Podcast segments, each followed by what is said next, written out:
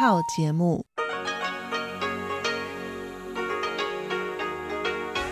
ที่นี่สถานีวิทยุเรดิโอไต้หวันอินเตอร์เนชันแนล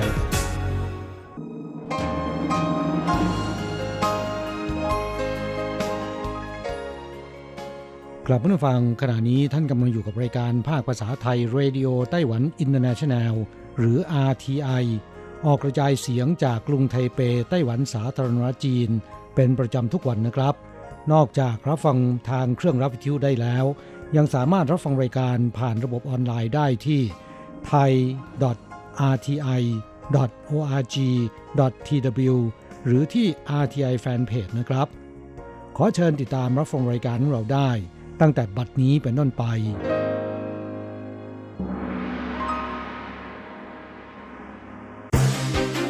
ลำดับแรก ขอเชิญติดตามรับฟัง ข่าวประจำวัน สวัสดีค่ะท่านผู้ฟังที่เคารพ ช่วงของข่าวจากรายการ Radio Taiwan International ประจำวันอังคารที่ 7 มกราคม ปีพุทธศักราช 2563 สำหรับข่าวไต้หวัน มีดิฉันอ่านชันทรงพุทธเป็นผู้รายงานค่ะ หัวข้อข่าวมีดังนี้ นับถอยหลังเลือกตั้งไต้หวัน 11 มกราคมนี้คนไต้หวันจะเลือกประธานาธิบดี และสส113 ที่นั่ง สื่อต่างชาตินับร้อยสำนักแห่มารายงานการเลือกตั้งไต้หวัน ไต้หวันคว้าแชมป์ความเสมอภาคทางเพศอันดับหนึ่งในเอเชีย อันดับ 9 ของโลก วันปอดอักเสบลึกลับไต้หวันส่งเจ้าหน้าที่ขึ้นตรวจโรคบนเครื่องบินจากอู่ฮั่น China Airlines เตรียมเปิดเที่ยวบินตรงไทเปเชียงใหม่ 23 มิถุนายนนี้ใกล้ตรุษจีนธนาคารพาณิชย์ทั่วไต้หวันเปิดให้แลกธนบัตรใหม่ได้ ตั้งแต่ 16 มกราคมนี้เป็นต้นไป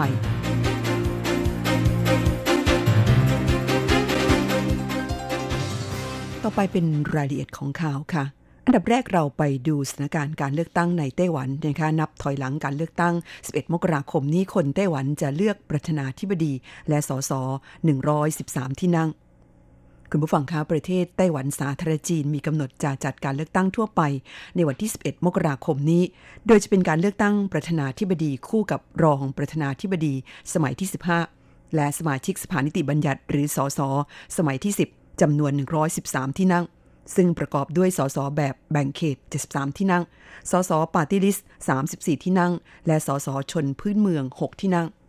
เหลือเวลาอีกเพียงแค่ 4 วันเท่านั้นก็จะถึงวันลงคะแนนเสียงเลือกตั้งแล้ว บรรยากาศการเมืองในไต้หวันร้อนแรงและคึกคักขึ้นเป็นลำดับ โดยเฉพาะการหาเสียงของผู้สมัครชิงตำแหน่งประธานาธิบดีได้รับการจับตามองมากที่สุด ผู้สมัครทั้ง 3 ได้แก่หมายเลขหนึ่งนายซ่งชูหยูจากพรรค People First หมายเลขสองนายหันกัวหยูจากพรรคก๊กมินตั๋งและหมายเลขสามนางสาวไช่อิงหวนประธานาธิบดีคนปัจจุบันจากพรรคประชาธิปไตยก้าวหน้า โดยตัวเต็งนั้นเป็นผู้สมัครจากสองพรรคใหญ่ คือนายหันกัวหยูและนางสาวไช่อิงวนซึ่งก่อนหน้าที่จะมีการห้ามเผยแพร่ผลการสำรวจคะแนนนิยม 10 วันก่อนการเลือกตั้งนั้นคะแนนนิยมของนางสาวไช่อิงวนนำหน้าผู้สมัครทั้งสองคน อย่างไรก็ดีในโค้งสุดท้ายนี้ ผู้สมัครจากทุกพรรคต่างทุ่มหาเสียงกันอย่างเต็มที่ โดยหวังว่าจะดึงคะแนนสนับสนุนจากประชาชนให้ได้มากที่สุดเข้าต่อไปสื่อต่างชาตินับร้อยสำนักแห่มารายงานการเลือกตั้งไต้หวัน กระทรวงการต่างประเทศไต้หวันสาธารณจีนแถลงว่าสื่อต่างประเทศประมาณ 100 สำนัก แสดงความประสงค์ที่จะจัดส่งผู้สื่อข่าวเดินทางมารายงานการเลือกตั้งทั่วไปของไต้หวัน ที่มีกำหนดจะจัดขึ้นในวันที่ 11 มกราคมนี้ ซึ่งกระทรวงการต่างประเทศจะคอยอำนวยความสะดวกให้แก่สื่อต่างชาติตามธรรมเนียมที่เคยปฏิบัติมาโดยตลอด นางโอเจียงอันโฆษกกระทรวงการต่างประเทศแถลงว่า จากข้อมูลของสำนักงงานตัวแทนในต่างประเทศระบุว่า มีผู้สื่อข่าวต่างประเทศกว่า 150 คน ยื่นขอเดินทางมารายงานข่าวเลือกตั้งในไต้หวัน รวมกับผู้สื่อข่าวต่างประเทศที่ประจำอยู่ในไต้หวันอีก 60 คนทำให้มีผู้สื่อข่าวต่างชาติกว่า 210 คนจากเกือบ 100สำนัก รายงานสถานการณ์การเมือง และบรรยากาศการเลือกตั้งในไต้หวันครั้งนี้ โฆษกกระทรวงการต่างประเทศย้ำว่า กระทรวงการต่างประเทศไม่ได้ช่วยรับผิดชอบ ค่าใช้จ่ายในการเดินทางมาไต้หวันของผู้สื่อข่าวต่างชาติเหล่านี้ แต่ใช้ความช่วยเหลือและอำนวยความสะดวกในการยื่นขอบัตรประจำตัวสื่อมวลชน จากคณะกรรมการกลางการเลือกตั้งตามธรรมเนียมที่เคยปฏิบัติมาเท่านั้นเข้าต่อไปไต้หวันคว้าแชมป์ความเสมอภาคทางเพศอันดับหนึ่งในเอเชีย และอันดับที่ 9 ของโลก สำนักงานความเสมอภาคทางเพศ สภาบริหารไต้หวันสาธารณจีน เผยแพร่รายงานภาพลักษณ์ทางเพศ ประจำปี 2563 โดยอ้างอิงข้อมูลของสำนักงานโครงการพัฒนาแห่งสหประชาชาติ หรือ UNDP ซึ่งได้ประกาศดัชนีความไม่เสมอภาคทางเพศ ปี 2562 ซึ่งไต้หวันถูกจัดให้อยู่ในอันดับที่ 9 ของโลก และเป็นอันดับที่ 1 ในภูมิภาคเอเชีย สำนักงานความเสมอภาคทางเพศระบุว่า นอกจากไต้หวันจะครองอันดับหนึ่งในภูมิภาคเอเชียแล้ว บทบาททางการเมืองของสตรีไต้หวันก็เพิ่มขึ้นอย่างต่อเนื่องด้วยเช่นกัน โดยในปี 2562 นั้น สมาชิกสภานิติบัญญัติที่เป็นผู้หญิง มีจำนวนสูงสุดเป็นประวัติการณ์ ครองสัดส่วนร้อยละ38.7 นอกจากนี้สัดส่วนผู้ว่าการเมืองต่างๆ ที่เป็นสตรีสูงถึงร้อยละ 37.5 ซึ่งเทียบกับการเลือกตั้งครั้งที่แล้วเมื่อปีพศ 2557 นั้น มีการขยายตัวเพิ่มขึ้นถึงร้อยละ 31.2 อีกทั้งยังคิดเป็นสัดส่วนที่มากกว่า 1 ใน 3 เป็นครั้งแรก นับตั้งแต่ปีพศ 2540 เป็นต้นมา นอกจากนี้นับตั้งแต่วันที่ 24 พฤษภาคมปีที่แล้วเป็นต้นมา คู่รักเพศเดียวกันในไต้หวัน สามารถจดทะเบียนสมรสกันได้อย่างถูกต้องตามกฎหมาย โดยในช่วงเดือนพฤษภาคมถึงพฤศจิกายนปีที่แล้วนั้น มีคู่รักเพศเดียวกัน จดทะเบียนสมรสทั้งสิ้น 2,623 คู่ ในจำนวนนี้เป็นคู่สมรสเพศชายกับชาย 837 คู่ และหญิงกับหญิงจำนวน 176 คู่ เข้าต่อไปวันโรคปอดอักเสบลึกลับ ไต้หวันส่งเจ้าหน้าที่ขึ้นตรวจโรคบนเครื่องบินที่บินมาจากอู่ฮั่นทุกเที่ยวบิน กรณีที่เกิดการระบาดของโรคปอดอักเสบลึกลับที่เมืองอู่ฮั่นในจีนแผ่นใหญ่ เมื่อปลายปีที่แล้วณวันที่ 6 มกราคม ทางการเมืองอู่ฮั่นยืนยันว่า ยอดผู้ป่วยโรคปอดอักเสบลึกลับเพิ่มเป็น 59 รายแล้ว แม้ยังไม่พบหลักฐานแน่ชัดที่สามารถยืนยันว่ามีการติดต่อจากคนสู่คน แต่ทางการไต้หวันได้ใช้มาตรการป้องกันการระบาด โดยส่งเจ้าหน้าที่ขึ้นตรวจโรค บนเที่ยวบินที่มาจากอู่ฮั่นแพทย์หญิงโจจงเพ่แผนกเวชศาสตร์ป้องกันกรมป้องกันโรคกล่าวว่า นับจากที่มีการใช้มาตรการขึ้นตรวจบนเครื่องบินจากอู่ฮั่นทุกลำตั้งแต่ปลายปีที่แล้ว พบว่ามีผู้โดยสาร 8 รายมีอาการไม่สบายเล็กน้อย แต่หลังผ่านการตรวจอย่างละเอียดแล้วได้รับการยืนยันว่าไม่ใช่อาการของโรคปอดอักเสบลึกลับที่กำลังระบาดอยู่ในอู่ฮั่นด้านนายจวงเหรินเสียงอธิบดีกรมป้องกันโรคไต้หวัน เตือนประชาชนหลีกเลี่ยงเดินทางไปอู่ฮั่นในระยะนี้ ส่วนผู้ที่มีแผนเดินทางไปติดต่อธุระที่เมืองอู่ฮั่นควรหลีกเลี่ยงไปยังฟาร์มสัตว์ปีก และควรสวมใส่หน้ากากอนามัย ทานอาหารที่ปรุงสุก เมื่อเดินทางกลับถึงประเทศแล้วภายในเวลา 10 วัน หากพบว่ามีอาการไม่สบาย ต้องรีบไปพบแพทย์ และแจ้งหน่วยงานสาธารณสุขในท้องที่ด้วยนอกจากนี้กรมป้องกันโรคยังระบุว่า หากสถานการณ์การระบาดของโรคปอดอักเสบลึกลับในอู่ฮั่นขยายวงกว้างออกสู่ชุมชน ไต้หวันจะขยายมาตรการขึ้นตรวจบนเครื่องบินจากเขตพื้นที่อื่นด้วย ข่าวต่อไปChina Airlines เตรียมเปิดเที่ยวบินตรงไทเปเชียงใหม่ 23 มิถุนายนนี้ China Airlines สายการบินแห่งชาติของไต้หวัน ประกาศเปิดเที่ยวบินตรงระหว่างไทเปเชียงใหม่ ในวันที่ 23 มิถุนายนนี้ สัปดาห์ละสี่เที่ยวบิน หลังจากที่เมื่อเดือนตุลาคมปีที่แล้วเพิ่งเปิดเที่ยวบินตรงไทเปเซบูประเทศฟิลิปปินส์โดยคาดหวังว่าจะขยายตลาดนักท่องเที่ยวในเอเชียตะวันออกเฉียงใต้China Airlines เปิดเผยว่า เที่ยวบินตรงระหว่างไทเปเชียงใหม่ จะใช้เครื่องบิน Airbus 738 ซึ่งมี 158 ที่นั่ง เปิดบริการ 4 เที่ยวบินต่อสัปดาห์ ได้แก่วันอังคาร วันพุธ วันศุกร์และวันเสาร์ออกเดินทางจากไทเป หรือสนามบินนานาชาติเถาหยวน เวลา7นาฬิกา30 นาที ถึงเชียงใหม่เวลา 10นาฬิกา20 นาทีขณะที่ขากลับนั้นออกเดินทางจากเชียงใหม่ เวลา 11นาฬิกา20 นาที เดินทางถึงไทเปเวลา 16นาฬิกา35 นาที ข่าวต่อไป ใกล้ถึงตรุษจีนแล้ว ธนาคารพาณิชย์ทั่วไต้หวันเตรียมเปิดให้ประชาชนไปแลกธนบัตรใหม่ได้ ตั้งแต่วันที่ 16 มกราคมนี้เป็นต้นไปคุณผู้ฟังคะเหลือเวลาอีกประมาณ 2 สัปดาห์เศษก็จะถึงวันตรุษจีนแล้ว ตรุษจีนปีนี้ตรงกับวันที่ 25 มกราคมค่ะ ซึ่งคนไต้หวันนั้นนิยมใช้ธนบัตรใหม่ ใส่อังเปาให้ลูกหลาน ญาติมิตร หรือพนักงานของตน ดังนั้นช่วงก่อนตรุษจีนธนาคารพาณิชย์ในไต้หวันจะให้บริการลูกค้า ด้วยการให้ลูกค้านำธนบัตรเก่ามาแลกธนบัตรใหม่ หรือถอนเงินก็จะได้ธนบัตรใหม่ ในปีนี้จะเริ่มให้แลกธนบัตรใหม่ได้ตั้งแต่วันที่ 16 มกราคมนี้เป็นต้นไปโดยธนาคารกลางแห่งสาธารณจีน ซึ่งเป็นธนาคารแห่งชาติของไต้หวัน ประกาศเมื่อวันที่ 6 มกราคมว่า ธนาคารพาณิชย์ 454 สาขาทั่วไต้หวัน จะเปิดให้ประชาชนแลกธนบัตรใหม่ได้ ตั้งแต่วันที่ 16 ถึง 20 มกราคมนี้ โดยธนาคารแต่ละแห่งนั้นมีการจำกัดจำนวนเงินที่ประชาชนจะนำมาแลกธนบัตรใหม่ได้ ในจำนวนที่แตกต่างกันออกไปท่านผู้ฟังคะที่ท่านรับฟังจบลงไปแล้วนั้น เป็นช่วงของข่าวไต้หวันประจำวันนี้ รายงานโดยดิฉันอ่านชันทรงพุทธค่ะ ต่อไปขอเชิญฟังข่าวต่างประเทศและข่าวจากเมืองไทยค่ะ สวัสดีครับคุณผู้ฟังที่รักและเคารพทุกท่านครับสำหรับในช่วงของข่าวต่างประเทศและข่าวจากเมืองไทยในวันนี้นะครับ เราก็มาเริ่มต้นกันที่ข่าวคราวเกี่ยวกับแผ่นดินไหวในเกาะสุมาตราของอินโดนีเซียนะครับได้เกิดเหตุแผ่นดินไหวรุนแรงขนาด 6.4 ใกล้กับจังหวัดอาเจบนเกาะสุมาตราของอินโดนีเซีย ศูนย์กลางแผ่นดินไหวลึกจากแผ่นดินนะครับ 20.3 กิโลเมตร ขณะที่สำนักเฝ้าระวังแผ่นดินไหวอินโดแจ้งว่า ไม่ก่อให้เกิดสึนามิแต่อย่างใดครับทั้งนี้สำนักข่าวรอยเตอร์รายงานนะครับว่าสำนักสำรวจทางธรณีวิทยาสหรัฐหรือ USGS ตรวจวัดพบเกิดแผ่นดินไหว รุนแรงขนาด 6.2 ใกล้กับจังหวัดอาเจะห์ บนเกาะสุมาตราของอินโดนีเซียเมื่อวันอังคารที่ 7 มกราคมคือวันนี้นะครับ โดยศูนย์กลางแผ่นดินไหวนั้นลึกจากพื้นดินลงไป 20.3 กิโลเมตร ด้านสำนักเฝ้าระวังแผ่นดินไหวของอินโดนีเซียนั้นได้แจ้งผ่านทวิตเตอร์ว่าเกิดแผ่นดินไหวขนาด 6.4 และลึกจากผิวดินเพียง 13 กิโลเมตร แต่ไม่ก่อให้เกิดคลื่นยักษ์หรือสึนามิแต่อย่างใด เบื้องต้นยังไม่มีรายงานความเสียหาย รวมทั้งผู้บาดเจ็บหรือเสียชีวิตจากเหตุแผ่นดินไหวดังกล่าวครับ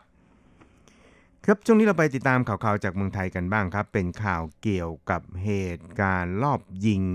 ที่ปรึกษานายกรัฐมนตรีของไทยนะครับ โดยมีรายงานข่าวระบุว่าเมื่อเวลาประมาณ 8 นาฬิกา 12 นาทีของวันนี้นะครับ ที่ทำเนียบรัฐบาลนั้นพลเอกประวิตยวงสุวรรณรองนายกรัฐมนตรีกล่าวถึงเหตุคนร้ายยิงถล่มรถพลตำรวจโทสุรเชษฐ์หักพาน ที่ปรึกษาพิเศษประจำสำนักนายกรัฐมนตรีอดีตพบชสตมบริเวณหน้าร้านอาหารถนนสุรวงศ์เขตบางรักกทมนะครับว่า ได้ทราบจากข่าวแต่ยังไม่ได้รับรายงาน เมื่อถามว่าสาเหตุเกิดจากเรื่องส่วนตัวหรืออะไรพลเอกประวิตยกล่าวว่าไม่รู้ไม่รู้ เดี๋ยวรอให้มีรายงานมาก่อน เมื่อถามถึงกรณีปัญหาระหว่างสหรัฐและอิหร่านนะครับในแง่ของความมั่นคงนั้นต้องระมัดระวังอย่างไรหรือไม่พลเอกประวิตยบอกว่าก็ต้องมีการเตรียมการป้องกันเอาไว้ อีกข่าวหนึ่งเราไปดูเกี่ยวกับนายสุรงบุญกุล ประธานคณะกรรมการการทางพิเศษแห่งประเทศไทย เปิดเผยว่าบอร์ดกทพมีมติอนุมัติผลการเจรจาข้อยุติพิพาทคดี ความ 17 คดีที่กทพกับบริษัท ทางด่วนและรถไฟฟ้ากรุงเทพจำกัด หรือ BEM มีระหว่างกันนะครับที่มีมูลค่าความเสียหายจากการฟ้องร้อง 58,873 ล้านบาท แลกกับสัมปทาน 15 ปี 8 เดือนแล้ว ภายใต้เงื่อนไขเดิม แล้วก็ตัดส่วนที่เป็นโครงการทางด่วน 2 ชั้น หรือ double deck จากด่านประชาชื่นถึงอโศกระยะทาง 17 กิโลเมตร วงเงิน 32,000 ล้านบาทออกไปก่อน เพราะไม่เกี่ยวข้องกับข้อพิพาทที่เกิดขึ้นผู้ยุติข้อพิพาททั้งหมดในเดือนมกราคมนี้ ตามกรอบเวลาเดิมที่คณะทำงาน เจรจาเพื่อหาข้อยุติ ได้มีการเจรจากับ BEM ไปก่อนหน้านี้แล้วนะครับ ทั้งนี้นี่นะครับนายสุรงนั้นบอกว่า BEM นั้นได้ตกลงตามเงื่อนไข ที่ได้มีการเจรจากันไปก่อนหน้าทุกประการครับขั้นตอนหลังจากนี้นั้นบอร์ดกทพก็จะเสนอต่อคณะกรรมการกำกับมาตรา 43 ที่มีนายชยธรรมพรมสอนผู้อำนวยการสำนักงงานนโยบายและแผนการขนส่ง และจราจรหรือสอนขอเป็นประธาน ซึ่งคณะกรรมการชุดดังกล่าวนั้นจะจัดประชุมกันในสัปดาห์นี้ และคณะทำงานจะมีการพิจารณาเรื่องของสัญญาที่มีการแก้ไข เพื่อให้เป็นไปตามการเจรจาระหว่างกัน โดยสัญญานั้นสิ้นสุดวันที่ 31 ตุลาคม 2578 นะครับและนำร่างสัญญาที่เกี่ยวข้องเฉพาะข้อพิพาทเสนอให้เอยการสูงสุดพิจารณา เพื่อเสนอให้คณะรัฐมนตรีได้รับพิจารณาในเดือนมกราคมนี้นะครับ สุดท้ายเราไปดูเกี่ยวกับนายศักสยามชิดชอบรัฐมนตรีคมนาคมบอกว่าได้สั่งการให้หน่วยงานที่เกี่ยวข้อง ติดตามผลกระทบข้อพิพาทในตะวันออกกลางระหว่างสหรัฐกับอิหร่าน โดยเฉพาะอย่างยิ่งในเรื่องของราคาน้ำมัน อีกทั้งให้ประเมินสถานการณ์ วางแผนรองรับสถานการณ์ และผลกระทบที่อาจเกิดขึ้นในทุกๆด้าน โดยเฉพาะบริษัทการบินไทย ต้องประเมินผลกระทบที่จะเกิดขึ้นกับเส้นทางบินที่สุ่มเสี่ยง กับพื้นที่ข้อพิพาทนายสุเมธดำรงชัยธรรมนะครับ กรรมการผู้อำนวยการใหญ่บริษัทการบินไทยจำกัด ได้ระบุว่าการบินไทยได้กลับมาทบทวนตัวเลข ราคาน้ำมันใหม่ทั้งหมด จากเดิมประเมินว่าราคาน้ำมันจะไม่เปลี่ยนแปลงมากนัก รวมถึงบริหารความเสี่ยงต่างๆ ส่วนจะมีการเพิ่มสัดส่วนการทำประกันความเสี่ยงราคาน้ำมันหรือไม่นั้น เรื่องนี้ยังไม่ขอตอบนะครับครับช่วงเราไปติดตามเกี่ยวกับอัตราแลกเปลี่ยนระหว่างค่าเงินเหรียญไต้หวันกับเงินบาทและเงินเหรียญสหรัฐกันครับ หากต้องการโอนเงินบาท 10,000 บาท ต้องใช้เงินในไต้หวัน 10,000 กับ 200 เหรียญไต้หวัน หากต้องการซื้อเงินสด 10,000 บาท ต้องใช้เงินในไต้หวัน 10,000 กับ 550 เหรียญไต้หวัน ส่วนตาแลกเปลี่ยนระหว่างค่าเงินในไต้หวันกับเงินเหรียญสหรัฐในวันนี้นะครับ1เหรียญสหรัฐต้องใช้เงินในไต้หวัน 30.30 เหรียญไต้หวันแลกซื้อ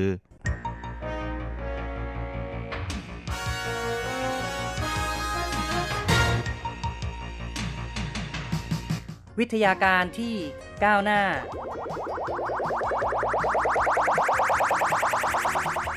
ชีวิตความเป็นอยู่ที่ทันสมัย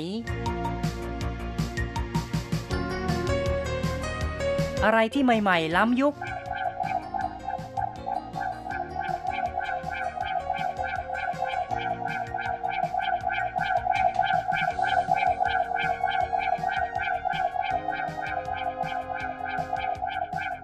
ขอเชิญติดตามใน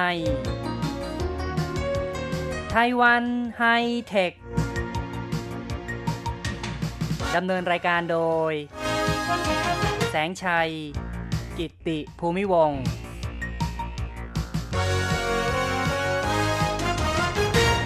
คุณผู้ฟังที่รักครับ พบกับแสงชัยอีกแล้วในไต้หวันไฮเทค ในครั้งนี้เราจะคุยกันถึงเรื่องของดาวเทียมไต้หวันนะครับ มาฟังกันว่ามีข่าวคราวที่น่าสนใจเกี่ยวกับดาวเทียมไต้หวันอะไรอย่างไรบ้างนะครับ ซึ่งในช่วงปลายปีเดือนธันวาคมที่ผ่านมานั้น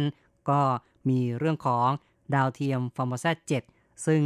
จะมีการเปิดให้ทั่วโลกใช้งานได้ ตั้งแต่กุมภาพันธ์ของปีนี้ ทางกระทรวงวิทยาศาสตร์ และเทคโนโลยีของไต้หวันนั้น ได้รายงานต่อสภาบริหารว่าดาวเทียมฟอร์ม s a 7ที่ส่งขึ้นไปบนวงโคจรตั้งแต่ 25 มิถุนายนของปี 2562 เป็นโครงการความร่วมมือระหว่างไต้หวันกับสหรัฐ ในด้านการพยากรณ์อากาศนะครับ หลังจากส่งเข้าสู่วงโคจรแล้วในวันที่ 10 ธันวาคมที่ผ่านมาก็มีการทดลองส่งข้อมูลการตรวจสอบ สภาพชั้นบรรยากาศ และการเคลื่อนไหวนะครับ ทางด้านดาราศาสตร์กลับมา ซึ่งผลจากการวิเคราะห์ข้อมูลถือว่ามีความแม่นยำสูง และคาดว่าในเดือนกุมภาพันธ์ปี 2563 ก็คือปีนี้ จะเปิดให้ทั่วโลกสามารถใช้งานข้อมูลที่ได้รับจากดาวเทียมได้สำหรับในส่วนของดาวเทียมที่เป็นส่วนขยายจากดาวเทียมฟอร์ม s a 7นะครับ ที่เรียกกันว่าเลียฟงหรือว่าวินฮันเตอร์ก็อยู่ระหว่างการวิจัยพัฒนา จะส่งเข้าสู่วงโคจรในปี 2564 ก็คือปีหน้านะครับ รายงานระบุว่า โครงการเกี่ยวกับอวกาศระยะที่ 3 ของไต้หวัน ตั้งแต่ปี 2562 ถึง 2571 ซึ่งก็เป็นช่วงเวลา 10 ปีนี้ รัฐบาลไต้หวันมีการทุ่มงบประมาณ 25,100 ล้านเหรียญไต้หวัน เพื่อพัฒนาดาวเทียมสำรวจระยะไกล Remote Sensing Satellite นะครับจำนวน 10 ดวง ซึ่งก็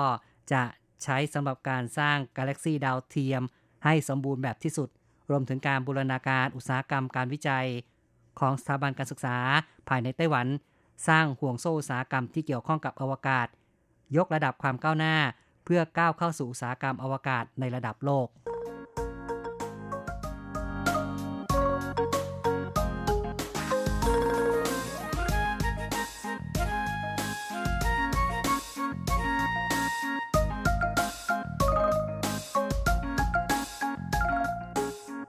ถือว่าเป็นความก้าวหน้าที่น่าภาคภูมิใจของไต้หวัน เกี่ยวกับดาวเทียมฟอร์ม s a 7นะครับ ซึ่งได้รับการยิงเข้าสู่วงโคจรตั้งแต่ 25 มิถุนายนของปี 2562 ดาวเทียมฟอร์ม s a 7นั้นเป็นกลุ่มดาวเทียม ซึ่งมีทั้งหมด 6 ดวงด้วยกัน เป็นโครงการความร่วมมือระหว่างองค์การอวกาศแห่งชาติของไต้หวันหรือว่า NSPO กับ องค์การมหาสมุทรและบรรยากาศแห่งชาติของสหรัฐ หรือว่า NOAA เป็นการจัดตั้งกลุ่มดาวเทียมพยากรณ์อากาศ รับหน้าที่ต่อจากฟอร์ม s a 3ซึ่งหมดอายุการใช้งาน เดิมทีนั้นฟอร์ม s a 7เนี่ยก็จะส่งเข้าสู่วงโคจรตั้งแต่ไตรมาสที่ 3 ของปีก่อนหน้าก็คือปี 2561 แต่ก็ล่าช้านะครับ เพราะว่าการจัดลำดับการยิงจรวดของบริษัท SpaceX เนี่ยนะครับมีความล่าช้า ในที่สุดก็เลยยิงเข้าไปสู่วงโคจรเมื่อมิถุนายนปีที่แล้ว และจะมีภารกิจสำคัญทดแทนฟอร์ม z 3ซึ่งจะทำหน้าที่ในการส่งข้อมูลชั้นบรรยากาศ ละติจูดต่ำในชั้นไอโอโนสเฟียร์ถือว่าเป็นเทอร์โมมิเตอร์แม่นยำสูง ในอวกาศรุ่นที่ 2 ของไต้หวัน แต่ละวันนั้นก็คาดว่าจะส่งข้อมูลเกินกว่า 4,000 รายการ จะมีปริมาณมากกว่า FORMOSAT 3ประมาณ 3-4 เท่าตัวทีเดียว ซึ่งก็จะมีข้อมูลของพายุไต้ฝุ่น พายุฤดูฝน จะสามารถใช้ในการพยากรณ์อากาศว่ามีฝนตกหนักหรือเปล่า และคาดว่าความแม่นยำนั้นจะเพิ่มขึ้นอย่างน้อย 10%เมื่อเทียบกับ f o r m o s a t 3 f o r m o s a t 7นั้นเป็นโครงการที่มีความสำคัญเป็นการร่วมมือระหว่างไต้หวันกับสหรัฐ ซึ่งใช้เวลาเกินกว่า 10 ปีนะครับ แล้วก็มีการทุ่มก็ประมาณถึง 3,200 ล้านเหรียญไต้หวันทีเดียวสำหรับดาวเทียม f o r m o s a 7มีกำหนดเวลาใช้งาน 5 ปี ข้อมูลจำเพาะของ f o r m o s a 7เนี่ยนะครับ ก็แต่ละดวงดาวเทียมแต่ละดวงนั้น 300 กิโลกรัม ทั้งหมด 6 ดวงด้วยกัน ขนาดของดาวเทียมยาว 1.25 เมตร กว้าง 1 เมตร สูง 1.25 เมตร ถูกยิงขึ้นสู่ชั้นวงโคจรนะครับ ด้วยจรวด Falcon Heavy จากศูนย์อวกาศเคนเนดีในสหรัฐ ความจริงเนี่ยตามแผนการเดิมนั้น f o r m o s a t 7จะต้องมีทั้งหมด 12 ดวงด้วยกัน และจะมีดวงหนึ่งที่ทำหน้าที่เป็นดาวเทียมหลัก แต่ว่าต่อมาก็ลดลงเหลือ 6 ดวง ด้วยข้อจำกัดทางด้านงบประมาณจากทางฝ่ายสหรัฐนะครับ และเมื่อส่งดาวเทียมทั้งหมด 6 ดวงขึ้นไปแล้ว แต่ละดวงก็จะมีวงโคจรที่ต่างกัน หลังจากส่งขึ้นชั้นบรรยากาศ ก็ต้องมีการกระจายตัวเข้าไปสู่ในวงโคจรที่เหมาะสม ซึ่งผู้เชี่ยวชาญก็บอกว่าจะต้องใช้เวลาประมาณ 19 เดือนทีเดียว จึงจะอยู่ในตำแหน่งในวงโคจรที่เหมาะสมต่อการใช้งาน ตอนนี้ก็ถือว่าผ่านมาเพียงแค่ 6 เดือนเท่านั้น แต่ก็เริ่มใช้งานแล้ว แล้วก็มีการส่งข้อมูลเข้ามายังพื้นโลก และอย่างที่ได้บอกไว้ว่า จะเริ่มให้ใช้ข้อมูลยางเป็นทางการในเดือนกุมภาพันธ์ อย่างที่บอกไว้นะครับว่าตามแผนการเดิมนั้นจะต้องมีทั้งหมด 12 ดวง แบ่งเป็น 2 ชุดชุดหนึ่ง6ดวง ซึ่งชุดที่ 1 ความสูงที่ระดับ 520 ถึง 550 กิโลเมตร นับจากพื้นโลกนะครับ แล้วก็ความเอียงนั้น ความเอียงเนี่ย 24 องศา ส่วนชุดที่ 2 ความสูง 770 ถึง 800 กิโลเมตร ความเอียง 72 องศา ต่อมา ทั้งฝ่ายสหรัฐประสบปัญหาด้านงบประมาณ ก็เลยยกเลิกแผนการยิงชุดที่ 2สำหรับระบบการสื่อสารของดาวเทียมนั้นก็จะเป็นแบบ Band S Upload 32 กิโลบิต per second แล้วก็ดาวน์โหลด2 megabit per second ในส่วนของระบบภาคพื้นดินนั้น ทางฝ่ายสหรัฐได้พัฒนาศูนย์ข้อมูลตั้งอยู่ที่กรมอุตุนิยมวิทยาของไต้หวัน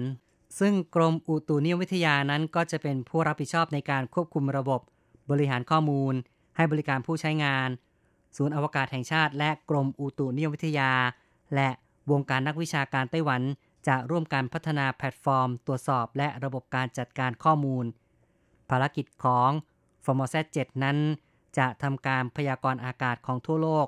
วิจัยการเปลี่ยนแปลงของบรรยากาศโลก และติดตามความเปลี่ยนแปลงชั้นบรรยากาศไอโอโนสเฟียร์ ดาวเทียม f o r m o s a t 7ไต้หวันนั้นเป็นดาวเทียมสำรวจระยะไกล หรือว่า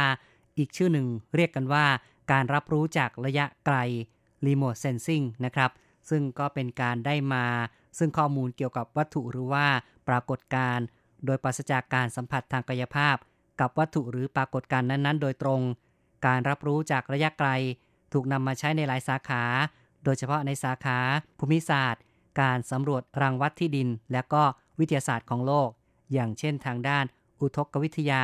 นิเวศวิทยา สมุทรศาสตร์ วิทยาศาสตร์ทานน้ำแข็ง และธรณีวิทยา รวมทั้งด้านการทหาร การสืบราชการลับ การค้า การเศรษฐกิจวางแผน การใช้งานด้านมุสยธรรมต่างๆ เหล่านี้ก็มีความเกี่ยวเนื่องกับ Remote Sensing หรือว่าระบบการรับรู้ระยะไกล แต่ว่าในปัจจุบันนั้น ระบบการรับรู้ระยะไกล โดยทั่วไปก็จะหมายถึงการใช้เทคโนโลยี การรับรู้ทางอากาศ ในการตรวจสอบและจำแนก ประเภทวัตถุ บนโลก บนพื้นผิวมหาสมุทรและชั้นบรรยากาศของโลก ด้วยหลักการการกระจายของคลื่น เช่น คลื่นแม่เหล็กไฟฟ้า โดยอาจจะแบ่งประเภทออกเป็นการรับรู้ ระยะไกลแบบใช้พลังงานในตัวเอง คือ Active Remote Sensing เมื่ออากาศยานหรือว่าดาวเทียมมีการปล่อยสัญญาณด้วยตนเอง หรือการรับรู้ระยะไกลแบบไม่ใช้พลังงานในตัวเอง เรียกว่า Passive Remote Sensing ซึ่งได้รับข้อมูลจากการสะท้อนของพลังงานอื่นๆ ดังเช่นแสงอาทิตย์ ครับ นี่ก็เป็นข้อมูลเพิ่มเติมเกี่ยวกับ Remote Sensing นะครับ ซึ่งก็มีการใช้งานอยู่ในดาวเทียม f o r m o s a 7ของไต้หวัน คุณผู้ฟังครับ ดาวเทียม f o r m o s a 7นั้นนอกจากจะมีการส่งขึ้นไปโคจรจำนวน 6 ดวงแล้วนะครับ ในปีหน้าก็อย่างที่แสงชัยได้บอกไว้ตอนต้นรายการว่า จะมีการยิงอีกดวงหนึ่งขึ้นไป เป็นส่วนประกอบของ f o r m o s a 7เหมือนกันนะครับ ซึ่งเรียกกันว่า Win Hunter ซึ่งภาษาจีนมาจากคำว่าเลี่ยฟงนะครับ เป็นการแปลแบบตรงตัว คือการล่าลมหรือว่า Win Hunter นะครับ แต่ก็มีชื่ออย่างเป็นทางการเรียกกันว่า Triton นะครับ T R I T O N เป็นชื่ออย่างเป็นทางการของ Win Hunter นะครับ Triton อย่างที่บอกไว้นะครับว่า Triton นั้นก็เป็นส่วนหนึ่งของ f o r m o s a 7เป็นดาวเทียมที่ทางศูนย์อวกาศแห่งชาติของไต้หวันนั้นทำการออกแบบเอง แล้วก็ผลิตเอง เป็นสเปครุ่นเดียวกับ f o r m o s a 7เพราะฉะนั้นเนี่ยก็มีการเรียกชื่อรุ่นนะครับว่าเป็นรุ่น f o r m o s a 7และมีการเติมความแตกต่างว่าเป็น 7R f o r m o s a 7R หรือว่าไททันนั้น มีน้ำหนัก 300 กิโลกรัมครับ คุณผู้ฟังก็จะสังเกตเห็นว่า เท่ากับดาวเทียม f o r m o s a 7แต่ละดวงก็มีน้ำหนัก 300 กิโลกรัมเหมือนกัน เป็นดาวเทียมที่มีสเปคเดียวกันนั่นเองนะครับสำหรับไททอนนั้นก็จะทำงานประสานกับ f o r m o s a 7และคาดว่าจะยิงเข้าสู่วงโคจรในปีหน้า ซึ่งก็คือปี 2564 สำหรับความแตกต่างระหว่าง f o r m o s a 7กับไททอนเนี่ยนะครับ ก็คือว่า f o r m o s a 7เนี่ยจะทำหน้าที่ในการตรวจแรงดันชั้นบรรยากาศ ตรวจวัดอุณหภูมิและก็ความชื้น แต่ว่าไททอนนั้นจะทำหน้าที่ในการตรวจวัดความเร็วลม แล้วก็สนามของลม ซึ่งการที่ตรวจจับความเร็วลมเหล่านี้ ก็จะช่วยเพิ่มความแม่นยำในการพยากรณ์ไต้ฝุ่นได้ อย่างที่บอกไว้แล้วนะครับว่าทั้ง f o r m o s a 7 แล้วก็ดาวเทียมไททรอนนี้ จะทำหน้าที่ประสานกันนะครับ เนื่องจากว่าโลกของเราเนี่ย 70%ก็เป็นพื้นที่ของทะเลกับมหาสมุทรและลมนั้นก็จะเป็นตัวกลางที่จะพัดน้ำทะเลเข้าไปสู่ในชั้นบรรยากาศทำให้กลายเป็นฝนตกทำให้กลายเป็นไต้ฝุ่นขึ้นมา เพราะฉะนั้นการสร้างดาวเทียมเพื่อเก็บข้อมูล เกี่ยวกับพื้นผิวมหาสมุทรแล้วก็ข้อมูลในชั้นบรรยากาศนั้น จะเป็นประโยชน์อย่างยิ่งทำให้การพยากรณ์อากาศนั้นมีความแม่นยำนี่ก็เป็นภารกิจของทั้ง f o r m o s a 7 แล้วก็ทั้งดาวเทียมไททอนของไต้หวันที่มีการพัฒนาอยู่และคาดว่าจะยิงเข้าสู่ชั้นบรรยากาศในปีหน้า คุณผู้ฟังครับ นี่ก็เป็นข่าวคราวเกี่ยวกับความก้าวหน้า เกี่ยวกับความคืบหน้าในเรื่องของดาวเทียมในไต้หวัน ซึ่งอย่างที่บอกไว้นะครับ ไต้หวันก็มีการวางแผนการพัฒนาดาวเทียมในระยะเวลา 10 ปี ตั้งแต่ปี 2562 ถึงปี 2571 นะครับ เพราะฉะนั้นในอนาคตก็ยังจะมีการวิจัยพัฒนาดาวเทียมอื่นๆ ออกมาอีก โดยเฉพาะดาวเทียม f o r m o s a 8นะครับ ก็เริ่มมีการพูดถึง f o r m o s a 8นั้นก็จะมีความเกี่ยวเนื่องกับ f o r m o s a 5นะครับ เอาไว้ ถ้ามีโอกาสก็แสงชัยจะนำเอาข้อมูลเกี่ยวกับสิ่งต่างๆ เหล่านี้มาเล่าสู่กันฟังในโอกาสต่อไปนะครับ ในวันนี้การนำเสนอในเรื่องของดาวเทียม f o r m o s a 7ก็หวังว่าคงจะได้รับสาระได้รับประโยชน์กันไปตามสมควรนะครับ คุณผู้ฟังที่ติดตามรับฟังรายการไต้หวันไฮเทคเนี่ยนะครับ ชอบหรือไม่ชอบรายการนี้อย่างไร ก็เขียนจดหมาย เขียนอีเมล เข้ามาพูดคุย นะครับ แสดงความเห็นเข้ามาได้ เพื่อที่ว่าเราจะได้นำเสนอในทิศทางที่คุณผู้ฟังชอบกันมากขึ้น ตอนนี้ก็เป็นช่วงเทศกาลปีใหม่กำลังจะต่อเนื่องด้วยตุดจีน ก็หวังว่าคุณผู้ฟังอยู่ในช่วงของการเฉลิมฉลองกันอย่างมีความสุขนะครับ อย่าลืมกลับมาพบกับไต้หวันไฮเทคในครั้งต่อไป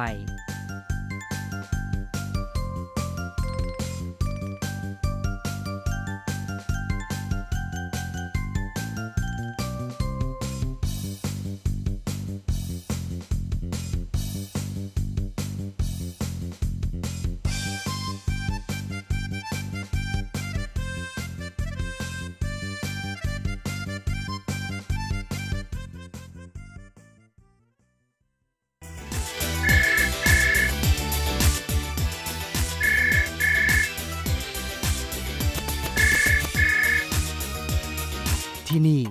มีเรื่องราวมากมาย ที่นี่มีสิ่งที่น่าสนใจ เราเชื่อว่าที่นี่มีสิ่งที่คุณอยากรู้ อยากเห็น อยากสัมผัส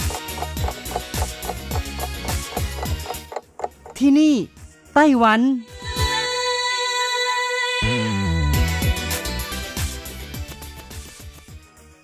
วัสดีค่ะ คุณผู้ฟังพบกันช่วงเวลาที่นี่ไต้หวันกับรถจรัสยนสวรรค์วันนี้ก็เป็นวันแรกของปีใหม่ของรายการที่นี่ไต้หวันนะคะ ก็ต้องขอกล่าวสวัสดีปีใหม่ ขอให้คุณผู้ฟังทุกท่านมีความสุขมีสุขภาพแข็งแรงในปี 2020 ตลอดไปนะคะ ในวันนี้ค่ะก็ยังคงมีเรื่องราวดีๆ ที่เกี่ยวข้องกับในไต้หวันมานำเสนอค่ะ ก็เป็นเรื่องของรองเท้าแตะที่ผลิตในไต้หวัน หรือ MIT Made in Taiwan นะคะ ซึ่งว่าไปแล้วรองเท้าแตะของไต้หวันก็มีความหลากหลายเป็นแฟชั่นที่สวยงาม บางแบบบางลายก็มีแค่ไม่กี่คู่ หรือมีแค่คู่เดียวผลิตจากตำบลฮวาถัน เมืองจังหวาซึ่งเป็นตำบลเล็กๆ มีประชากร 40,000 กว่าคนค่ะ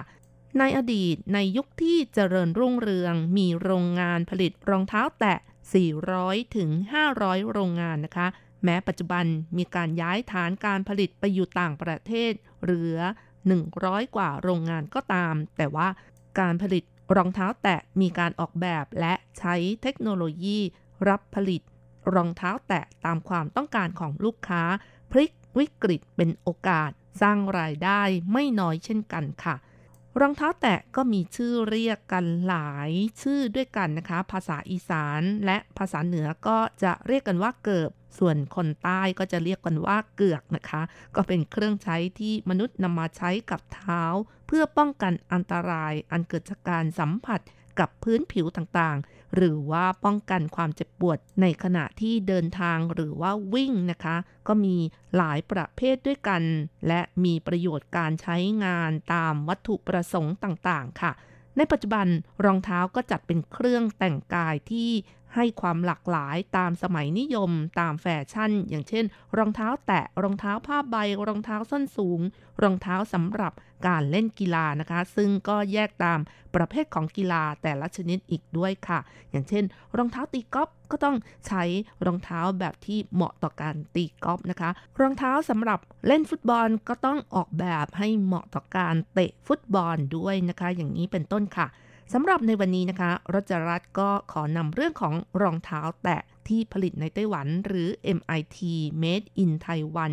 รองเท้าแตะก็เป็นหนึ่งในรองเท้าที่ประกอบด้วยพื้นรองเท้าที่ยึดกับเท้าผู้สวมใส่ ด้วยสายหรือแถบรัดหลังเท้าหรือว่าข้อเท้า หรือว่าจะใช้นิ้วเท้าคีบนะคะ รองเท้าแตะจะมีส่วนที่ห่อหุ้มเท้าน้อยกว่ารองเท้าธรรมดา อีกทั้งยังมีการใช้วัสดุในการผลิตน้อยกว่า เพราะฉะนั้นจึงมักจะมีราคาถูกกว่า และใช้ในการสวมใส่ลำลองค่ะ ในไต้หวันเองค่ะ แหล่งผลิตรองเท้าแตะที่มีชื่อเสียงก็อยู่ที่ตำบลฮวาทัน เมืองจังหว้าอย่างที่บอกแล้วนะคะ ในยุคปี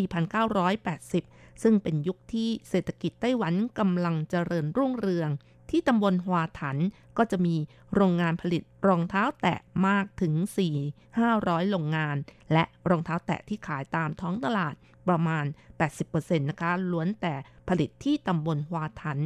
นอกจากนี้แล้วยังเคยทำสถิติที่นี่ผลิตรองเท้าแตะได้มากกว่า 10 ล้านคู่ต่อปีซะด้วย หรือว่าคนที่สวมรองเท้าแตะ 5 คนอย่างน้อยก็มีหนึ่งคนนะคะ ที่สวมรองเท้าแตะที่ผลิตในตำบลฮวาถันเมืองจังหวา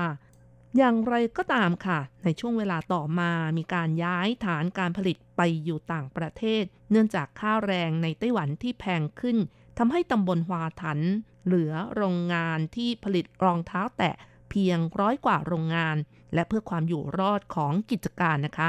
ผู้ประกอบการหลายๆ แห่งก็หันมารับจ้างการผลิตที่ลูกค้าต้องการนะคะ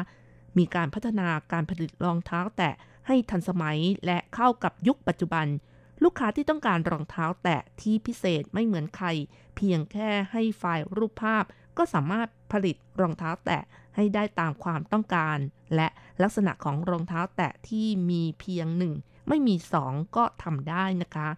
นอกจากนี้ค่ะ รองเท้าแตะที่ผลิตยังไม่เพียงแต่มีรองเท้าแตะหนีบเท่านั้น ก็ยังมีรองเท้าแตะที่ใช้ออกกำลังกายที่วัยรุ่นชื่นชอบอีกด้วย มีการสร้างสรรค์การผลิตสามารถเพิ่มยอดขายรองเท้าแตะ และพลิกผันธุรกิจแบบดั้งเดิม จากวิกฤตกลายเป็นโอกาสได้ค่ะ ยกตัวอย่างนะคะนายชัยสู้ชังปัจจุบันอายุ 48 ปี เริ่มเข้าไปทำงานที่โรงงานผลิตรองเท้าแตะตั้งแต่ตอนเรียนมัธยมปลาย และขณะนั้นก็เป็นช่วงยุคทองของการผลิตรองเท้าแตะในตำบลฮวาถัน เขามีความตั้งใจว่าสักวันหนึ่งนะคะ จะต้องเปิดกิจการผลิตรองเท้าแตะเป็นของตัวเองก็คือเป็นเท่าแก่นั่นเองนะคะแล้วก็ในเวลาต่อมาก็สมปรารถนา แต่อย่างไรก็ตาม ทุกอย่างมันก็ไม่ได้ตามความราบรื่นตามความประสงค์นะคะ เขาเปิดโรงงานธุรกิจการผลิตรองเท้าในช่วงที่กำลังเริ่มซบเซาทั้งนี้ต้องแข่งขันกับรองเท้าแตะราคาถูกจากจีนแผ่นดินใหญ่ หลังเป็นเท่าแก่เปิดโรงงานได้เพียง 2 ปี ก็ต้องปิดกิจการลง และจากเท่าแก่ก็กลายเป็นคนขายส่งรองเท้าแตะในตลาดกลางคืน และตลาดสดทั่วไปค่ะ เขาและภรรยานะคะ ก็ช่วยกันขายส่งรองเท้าไปหลายจังหวัดทางภาคเหนือ ตั้งแต่เมืองเหมียวลี่ไปจนถึงเมืองจาอี้ค่ะ ต่อมาเขาก็เล็งเห็นว่ารองเท้าแตะก็ยังคงเป็นที่ต้องการของลูกค้า ก็คือยังคงมีคนสวมใส่กันอยู่ไม่น้อยนะคะ เพราะฉะนั้นหลังจากที่เป็นเซลล์ขายรองเท้าได้ 8 ปี ก็กลับไปที่ตำบลฮวาทัน เปิดโรงงานผลิตรองเท้าแตะอีกครั้งหนึ่งค่ะ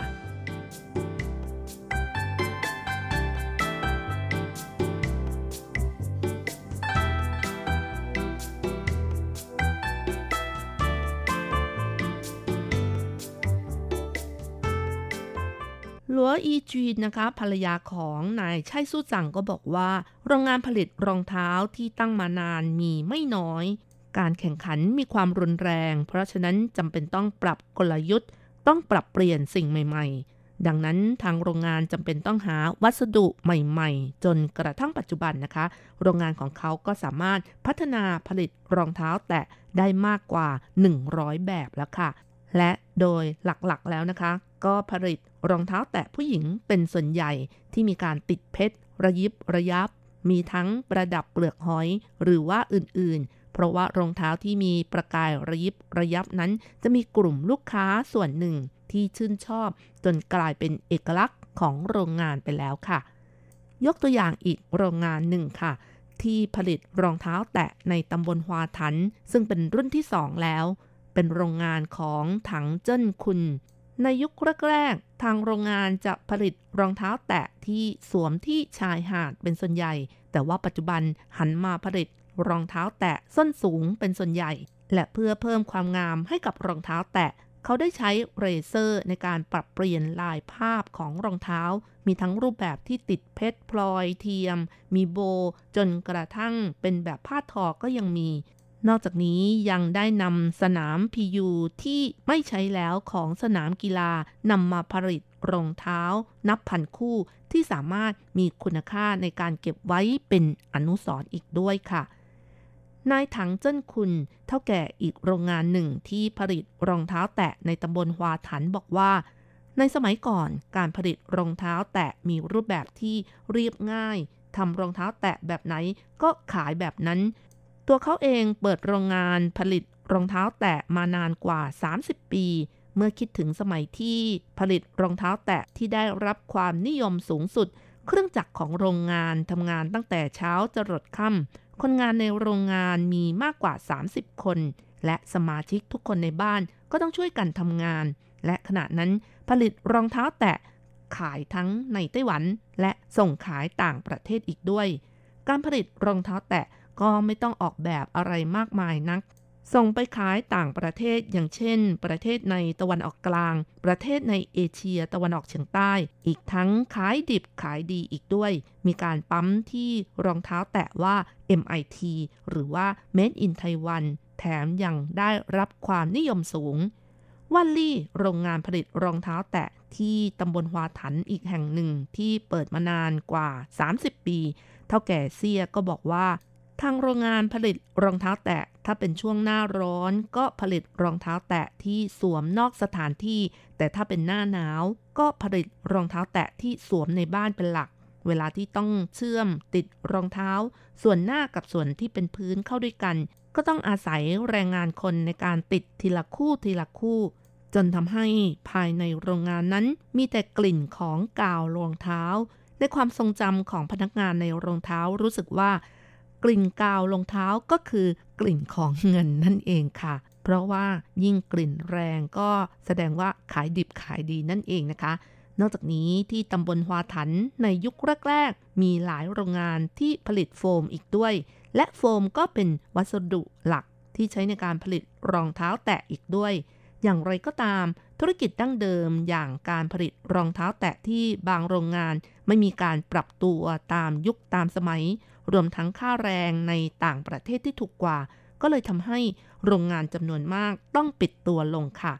ถึงกระนั้นก็ตามเพื่อความอยู่รอดของธุรกิจ ก็ทำให้ปัจจุบันนะคะ การผลิตรองเท้าแตะ เน้นกระแสนิยม มีการรับจ้างการผลิตรองเท้าแตะตามความต้องการของลูกค้า ขอเพียงมีไฟล์รูปภาพว่าต้องการออกแบบแบบไหนก็สามารถผลิตได้ทันทีค่ะ สำหรับในส่วนของผู้ประกอบการที่รับจ้างการผลิตรองเท้าแตะตามความต้องการของลูกค้านั้น ก็มีการใช้เครื่องจักรอัตโนมัติ มีการออกแบบลายของพื้นรองเท้า จนได้รูปแบบของรองเท้าแตะ ใช้เวลาเพียงแค่ครึ่งชั่วโมง ก็สามารถทำเสร็จได้หนึ่งคู่ค่ะนอกจากรองเท้าแตะหนีบแล้วก็ยังมีรองเท้าแตะกีฬาที่วัยรุ่นชุ่นชอบ ซึ่งในส่วนนี้นะคะ ก็สามารถทำตามความต้องการของลูกค้าได้เช่นกันค่ะ เพียงแค่ให้ฝ่ายรูปภาพ และจะเอาแบบไหนก็ทำออกมาได้ ซึ่งถ้าเปรียบเทียบกับในอดีต ถือว่ารองเท้าแตะที่ผลิตได้นั้นมีเอกลักษณ์ในตัว แม้ว่าปริมาณการผลิตรองเท้าแตะจะไม่มากเหมือนในสมัยก่อนนะคะ แต่ว่าในแต่ละเดือนปริมาณการผลิตยังเฉลี่ย 10,000 คู่ และ ครองสัดส่วนตลาดที่คงที่อีกด้วยค่ะ ค่ะ คุณผู้ฟังคะเราสามารถสวมใส่รองเท้าแตะในหลาย ๆ โอกาสในชีวิตประจำวันนะคะ ใส่เพื่อเดิน หรือว่าใส่เดินเล่น ใส่ในสถานที่ทำงาน ใส่ในสถานที่ที่ต้องการรักษาความสะอาด และชนิดที่มีสายรัดส้นเท้า สามารถใช้ใส่เดินตามแบบสมบุกสมบันก็ได้ อย่างเช่น ใส่เดินทางไกล หรือแม้แต่ใส่เดินผจญภัยในป่า อีกทั้งยังมีการออกแบบมีรูปร่าง สีสัน และลวดลายให้สวยงามกว่าในอดีตมาก ยังออกแบบหลากหลายเพื่อใช้สำหรับ การเดินในลักษณะที่ต่างกันอย่างที่บอกแล้วนะคะ เพราะฉะนั้นการเลือกซื้อก็ควรเลือกซื้อในรุ่นที่เหมาะสำหรับที่จะใช้งานด้วยค่ะ ถึงกระนั้นก็ตาม ก็ดูเหมือนว่าคนทั่วๆไปอย่างน้อยก็จะมีรองเท้าแตะคนละหนึ่งคู่ เพราะว่ารองเท้าแตะสวมใส่สบาย ใส่หรือว่าถอดสะดวก พกพาง่าย หิ้วสะดวก ใส่ไว้ในกระเป๋าถือก็ได้ ขนาดของรองเท้าแตะก็ไม่ได้ใหญ่นักนะคะทำให้ไม่เปลืองพื้นที่ในการพกพา และที่สำคัญยังสามารถเปลี่ยนตอนเมื่อยได้ โดยเฉพาะ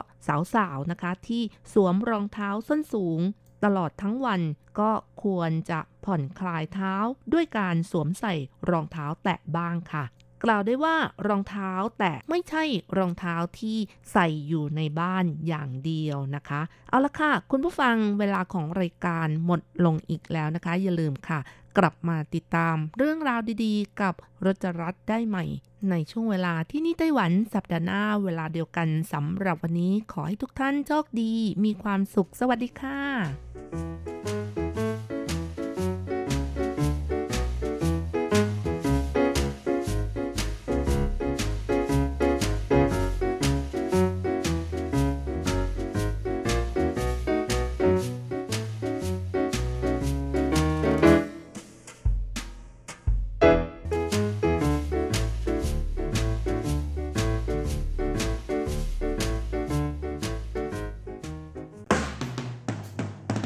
รื่องที่เป็นข่าว ทุกเรื่องที่เป็นกระแสในสังคมไต้หวัน เราจะจับมาเล่าให้คุณฟังทุกสัปดาห์ที่ RTI ผ่านมุมมองของคนรุ่นใหม่ กับรายการ มิติใหม่ไต้หวัน สวัสดีค่ะ คุณผู้ฟัง RTI ที่เคารพทุกท่านขอต้อนรับเข้าสู่รายการมิติใหม่ไต้หวันค่ะ รายการที่จะนำเสนอเรื่องราวดีๆ เรื่องราวใหม่ๆ ที่เกิดขึ้นในไต้หวันนะคะดำเนินรายการโดยดิฉันดีเจยุ้ยมณพรชัยวุฒิค่ะสำหรับเรื่องราวที่ยุ้ยนำมาฝากกันในสัปดาห์นี้ค่ะ ต้องบอกเลยว่าเป็นอีกหนึ่งเรื่องราวดีๆ ที่เกิดขึ้นในไต้หวันนะคะ เหมาะมากๆเลยทีเดียวที่จะเป็นเทปแรกเปิดศักราชใหม่นะคะ ให้กับปีพุทธศักราช 2563 แบบนี้ค่ะ หากใครทราบกันดีนะคะ ว่าตอนนี้เนี่ยไต้หวันเขาตื่นตัวกันมากเลยนะคะ ในเรื่องของการดูแลรักษาสิ่งแวดล้อมค่ะ โดยเฉพาะสิ่งแวดล้อมทางทะเลนะคะ เพราะว่าไต้หวันเนี่ยเขาเป็นประเทศหมู่เกาะถูกไหมดังนั้นเนี่ยเขาก็ต้องพึ่งพาสิ่งแวดล้อมแล้วก็ทรัพยากรธรรมชาติทางทะเลเนี่ยค่อนข้างมากเลยทีเดียวค่ะ ดังนั้นถ้าหากว่าเขาเนี่ยไม่เริ่มต้นดูแลกันตั้งแต่วันนี้นะคะ ในรุ่นลูกรุ่นหลานรุ่นเหลนหรืออีกหลาย ๆ รุ่นต่อๆไปเนี่ยก็อาจจะไม่มีทรัพยากรทางทะเลที่อุดมสมบูรณ์แบบนี้ไว้ให้ได้ใช้งานกันต่อนะคะ ดังนั้นค่ะหน่วยงานทั้งภาครัฐและก็ภาคเอกชนรวมถึงภาคประชาชนเอง ก็เลยต้องหันหน้าเข้าหากันค่ะ หารือนะคะ เพื่อหาแนวทางในการอนุรักษ์ทรัพยากรทางทะเลของไต้หวัน ให้อุดมสมบูรณ์แบบยั่งยืนสืบไปนะคะ เรามาดูกันดีกว่านะคะว่าาไต้หวันเนี่ยเขามีแนวทางในการอนุรักษ์ทรัพยากรทางทะเลอย่างไรกันบ้างในช่วงหลายปีที่ผ่านมาจนถึงปัจจุบันค่ะ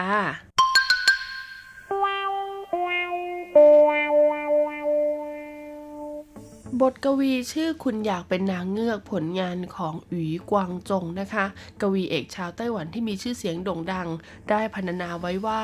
คุณรู้หรือไม่ภูเขาสูงก็ไม่สู้ทะเลลึก คุณรู้หรือไม่แผ่นดินไม่ได้กว้างใหญ่กว่าทะเลที่เวิงว้าง คุณรู้หรือไม่ความใจกว้างต้องใช้ความอดทนมากเพียงใด คุณรู้หรือไม่การให้อภัยต้องฝึกฝนจิตใจอย่างไร คุณรู้หรือไม่สมบัติของเทพแห่งท้องทะเลซ่อนไว้ณที่ใด ไต้หวันถูกล้อมรอบด้วยทะเลมีพื้นที่ไม่ถึง 3 ใน 10,000 ส่วนของโลก แต่ทว่าอุดมไปด้วยพันปลาทะเลมากถึง 1 ใน 10 ของโลก กระนั้นท้องทะเลจึงได้ส่งสัญญาณเตือนนะคะ ว่าทรัพยากรทางทะเลเนี่ยกำลังจะเหือนหายไป แหล่งที่อยู่อาศัยของสัตว์น้ำในทะเลอยู่ในสภาพที่ย่ำแย่ มีเพียงร่วมกันอนุรักษ์ทรัพยากรทางทะเลอย่างจริงจังเท่านั้น จึงจะสามารถใช้ชีวิตร่วมอยู่กับธรรมชาติได้อย่างปลองดองและมีสันติสุข สิ่งมีชีวิตในทะเลบนโลกนี้นะคะ มีประมาณ 220,000ถึง230,000 ชนิดค่ะ แม้ไต้หวันจะมีพื้นที่เพียงน้อยนิด แต่ลักษณะภูมิประเทศที่มีความโดดเด่นเป็นเอกลักษณ์ทำให้สิ่งมีชีวิตในไต้หวันทางทะเลเนี่ยมีมากถึง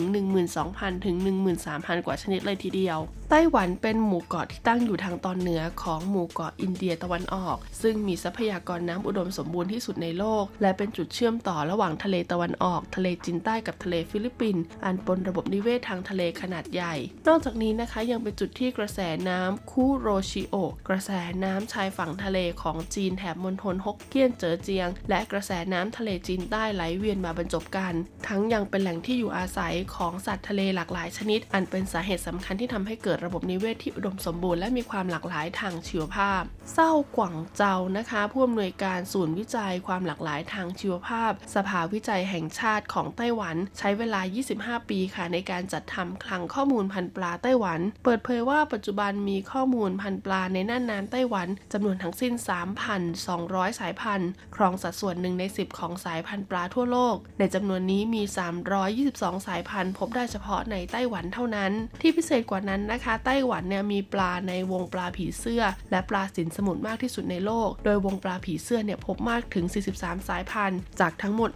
122 สายพันธุ์ ครองสัดส่วนหนึ่งใน 3 ของโลก ดังนั้นนอกจากได้รับสมญานามอาณาจักรแห่งผีเสื้อแล้ว ไต้หวันยังถูกขนานนามว่าอาณาจักรแห่งปลาผีเสื้ออีกด้วย นอกจากพันธุ์ปลาหลากหลายชนิด แหล่งที่อยู่อาศัยของปลาแต่ละชนิด ก็มีเอกลักษณ์พิเศษในแบบฉบับของไต้หวันอีกด้วย เนื่องจากไต้หวันตั้งอยู่บนจุดเชื่อมต่อของเขตร้อนกับกึ่งเขตร้อนทำให้สิ่งมีชีวิตในน่านน้ำทะเลทั้งภาคเหนือและภาคใต้ต่างกันโดยสิ้นเชิง คุณเศร้ากวางเจายกตัวอย่างว่าเราจะพบปลากระรังแถบสีน้ำตาล และปลาสลิดทะเลนะคะ ในน่านน้ำทางภาคเหนือของไต้หวัน แต่จะไม่พบในน่านน้ำทางภาคใต้ของไต้หวัน ขณะเดียวกันจะพบปลาไหลสวนจมูกแหลมกับปลาทองทะเลที่น่านน้ำเขินติง แต่จะไม่พบร่องรอยของมันที่น่านน้ำทางภาคเหนือ ทรัพยากรทางทะเลที่หลากหลายเช่นนี้แทบจะไม่มีที่ใดในโลกเสมอเหมือน ซึ่งถ้าจะพูดถึงเรื่องราวของทะเลค่ะ ปรากฏการน้ำขึ้นน้ำลงเนี่ยก็เป็นสิ่งที่ขาดไม่ได้เลยนะคะ เพราะว่าเขตน้ำขึ้นน้ำลงและแนวปะการังเนี่ยช่วยสร้างทัศนียภาพที่ไม่ซ้ำแบบให้กับหน้าน้ำของไต้หวันด้วย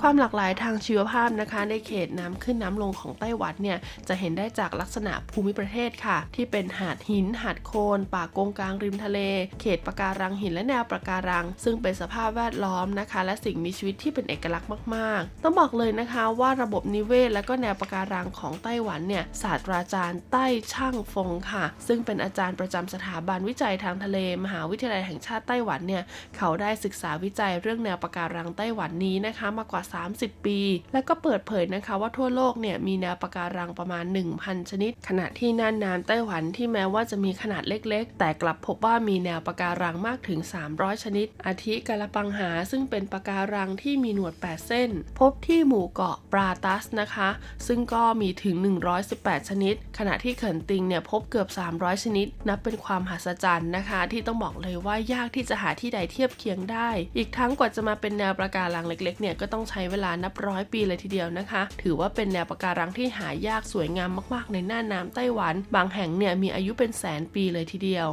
ศาสตราจารย์ใต้ชางฟงใช้เวลา 2 ปีค่ะในการสำรวจปะการังที่หมู่เกาะปราตัสจนครบถ้วนสมบูรณ์ เขาเล่าว่าเกาะปะการังรูปวงแหวนปราตัส บนเส้นลัติจูดที่สูงถึง 20 องศาเหนือและมีความยาว 25 กิโลเมตร นับเป็นสิ่งที่หายากในโลก หลังผ่านการฟื้นฟูสภาพตามธรรมชาติประกอบกับมีการกำหนดให้เป็นเขตพื้นที่คุ้มครองทางทะเล ซึ่งช่วยลดการถูกทำลายโดยมนุษย์ทะเลสาบน้ำเค็มภายในเกาะปะการังวงแหวน และปะการังใต้ทะเลบริเวณนี้ก็เพิ่มขึ้น และเมื่อครั้งเผชิญกับภัยธรรมชาติที่ได้รับความเสียหายอย่างรุนแรง จนเหลือเพียง 0%ก็ได้เพิ่มขึ้นเป็นถึง 40-50%เลยทีเดียว คุณเศร้ากวางเจาบอกกับเรานะคะว่าสาเหตุที่ทรัพยากรทางทะเลถูกทำลายเนี่ยส่วนใหญ่จะเกิดจากการทำประมงเกินขนาด แหล่งที่อยู่อาศัยของปลาถูกทำลาย มีมลพิษ ถูกทำลายจากชนิดพันธุ์รุกรานต่างถิ่น และประชากรที่มีมากเกินไป ดังนั้นหากยังคงเป็นเช่นนี้ค่ะ ลูกหลานของเราอาจไม่มีอาหารทะเลให้รับประทานกันอีกต่อไป พร้อมวอนให้รัฐบาลเร่งดำเนินการฟื้นฟูทรัพยากรทางทะเล โดยขั้นตอนแรกคือจำกัดการทำประมงจำกัดอุปกรณ์การทำประมง วิธีการทำประมง ระยะเวลาการทำประมง รูปแบบการทำประมง สถานที่ทำประมงและเรือประมงกระนั้นก็ดีค่ะ การจำกัดการทำประมงก็เป็นเพียงการแก้ปัญหาที่ปลายเหตุ วิธีแก้ปัญหาที่ต้นเหตุ คือกำหนดพื้นที่คุ้มครองทางทะเล และประชาชนต้องบริโภคปลาอย่างฉลาด บริโภคอาหารทะเลให้สอดคล้องกับวิธีการทำประมงอย่างยั่งยืน ปัจจุบันรัฐบาลไต้หวันนะคะ ได้จัดตั้งอุทยานแห่งชาติทางทะเลปราตรัส ไถเจียง และสี่เกาะตอนใต้ อีกทั้งยังได้จัดทำเขตรักษาพันธุ์สัตว์ป่า พื้นที่ชุ่มน้ำทรัพยากรประมงและธรรมชาติริมฝั่งทะเลมากกว่า 100 แห่งเศร้ากวางเจาเรียกร้องนะคะว่ามาตรการที่ใช้ในการคุ้มครองพื้นที่ทั้งห้ามทำประมงและกำหนดเขตป่าสงวนเนี่ยส่วนใหญ่เป็นมาตรการที่สำหรับควบคุมการทำประมง ไม่ใช่เพื่อการอนุรักษ์ ดังนั้นสิ่งสำคัญที่รัฐบาลต้องปฏิบัติก็คือตรวจจับอย่างจริงจัง ไม่เช่นนั้นนะคะ ก็จะเป็นเพียงพื้นที่คุ้มครองทางทะเลบนแผ่นกระดาษที่ไม่ได้สร้างประโยชน์อย่างแท้จริง หลังจากมีแนวทางนะคะในการอนุรักษ์ที่ชัดเจนแล้วค่ะ ขั้นตอนต่อไปก็จะต้องฟื้นฟูทรัพยากรทางทะเล คือลงมือปฏิบัติอย่างจริงจังนะคะ ซึ่งแน่นอนว่าถ้าเราลงมือปฏิบัติเนี่ยย่อมเกิดผลสำเร็จที่งดงาม สหกรณ์ประมงลิวชิวเมืองผิงตงค่ะ ยอมเผชิญหน้ากับความเป็นจริง เพราะชาวประมงจำนวนมากแจ้งว่าปลาหลายชนิดที่เคยพบน่านน้ำรอบเกาะเสี่ยวลิวชิวอาทิปลาดาบเงินใหญ่ ปลาตาหวานหนังบาง และปลาพระจันทร์ลดลงไปจากอดีตมาก ดังนั้นสหกรณ์จึงออกมาตรการห้ามทำประมงด้วยอวนลากติดตาในรัศมี 3 ไมล์ทะเลรอบเกาะเฉียวลิวชิว ในปีคศ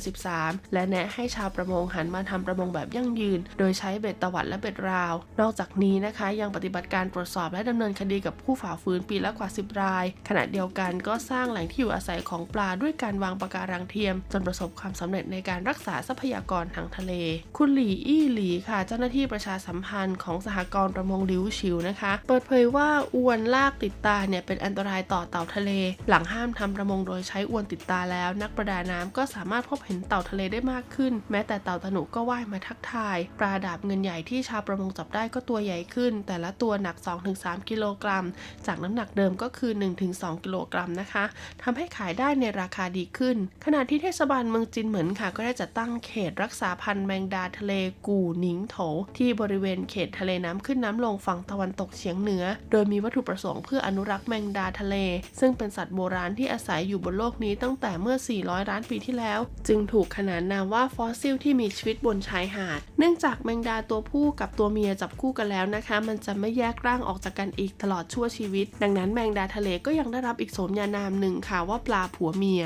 ต้องบอกเลยว่า 50 ปีก่อนหน้านี้ค่ะทแนวชายฝั่งทะเลของไต้หวันเนี่ยพบแมงดาทะเลจำนวนมากเลยนะคะ มาเกยตื้นเพราะว่าสภาพแวดล้อมที่เปลี่ยนไป แต่ล่าสุดค่ะในช่วง 10 กว่าปีที่ผ่านมานะคะ ก็ไม่พบร่องรอยของแมงดาทะเลในแถบชายฝั่งตะวันตกอีกเลย สถาบันวิจัยและพัฒนาสัตว์น้ำจินเหมินนะคะ ได้จัดหาสถานที่วางไข่และกกไข่ให้แมงดาทะเล ที่มักประสบปัญหาในการวางไข่ จากนั้นจึงนำตัวอ่อนปล่อยคืนสู่ท้องทะเลทำให้ลูกแมงดาเพิ่มจำนวนขึ้นอย่างต่อเนื่อง นอกจากนี้ที่ชายหาดสงหรือเปานะคะ ซึ่งไม่ใช่สถานที่ปล่อยลูกแมงดากลับลงทะเล แต่กลับพบร่องรอยแมงดาทะเลโตเต็มที่แล้วก็ขึ้นมาวางไข่บริเวณนั้น หลังจากฟื้ื้นฟูการอนุรักษ์ทรัพยากรทางทะเลแล้วนะคะ อีกหนึ่งขั้นตอนค่ะที่จะช่วยให้ความอุดมสมบูรณ์ของทรัพยากรทางทะเลอยู่กับเราอย่างยั่งยืน ก็คือการสร้างจิตสำนึกให้แก่ผู้บริโภคนะคะ คุณเศร้ากวางเจาค่ะได้ผลักดันซีฟู้ดไกด์ไต้หวันนะคะ เรียกร้องให้ผู้บริโภคเนี่ยเลิกรับประทานปลาในแนวปะการังอาทิปลาทูน่าและปลาฉลามวาน